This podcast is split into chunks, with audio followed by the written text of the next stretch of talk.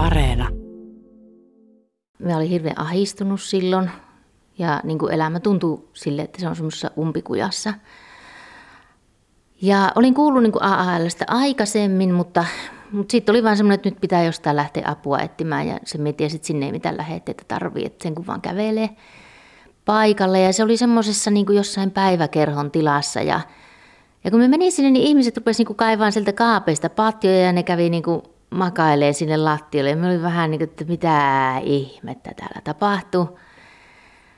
Ja sitten, tota, sitten ne sytytettiin kynttilä ja kaikki kävi niin kuin makaileen siihen patiolle. No mie istuin siellä nurkassa vähän niin kuin, olin vähän, että ehkä nyt en ihan ymmärrä.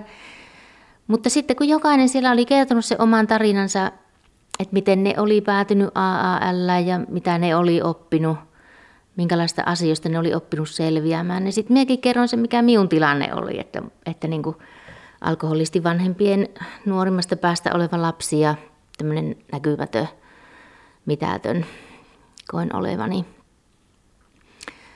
Ja tota, se oli silleen hyvin omituista, että minä olin siellä käynyt sitten jo monta kuukautta, niin minä vaan niin mietin, että miksi tämä auttaa. Että kun siellä kokoontumisessa kukaan ei niin kuin kysy sulta mitään suoraan ja sitten kukaan ei neuvo eikä tarjoudu auttamaan mitenkään, mutta jotenkin mieli kevenee hirveästi, että kun saa sen kokemuksen, että tulee kuulluksi ja tulee ymmärretyksi. Että ne ihmiset ei ole mitään terapeuttia eikä sairaanhoitaja, mutta ne on kokeneet sitä samaa, että ne niin kuin oikeasti ymmärtää.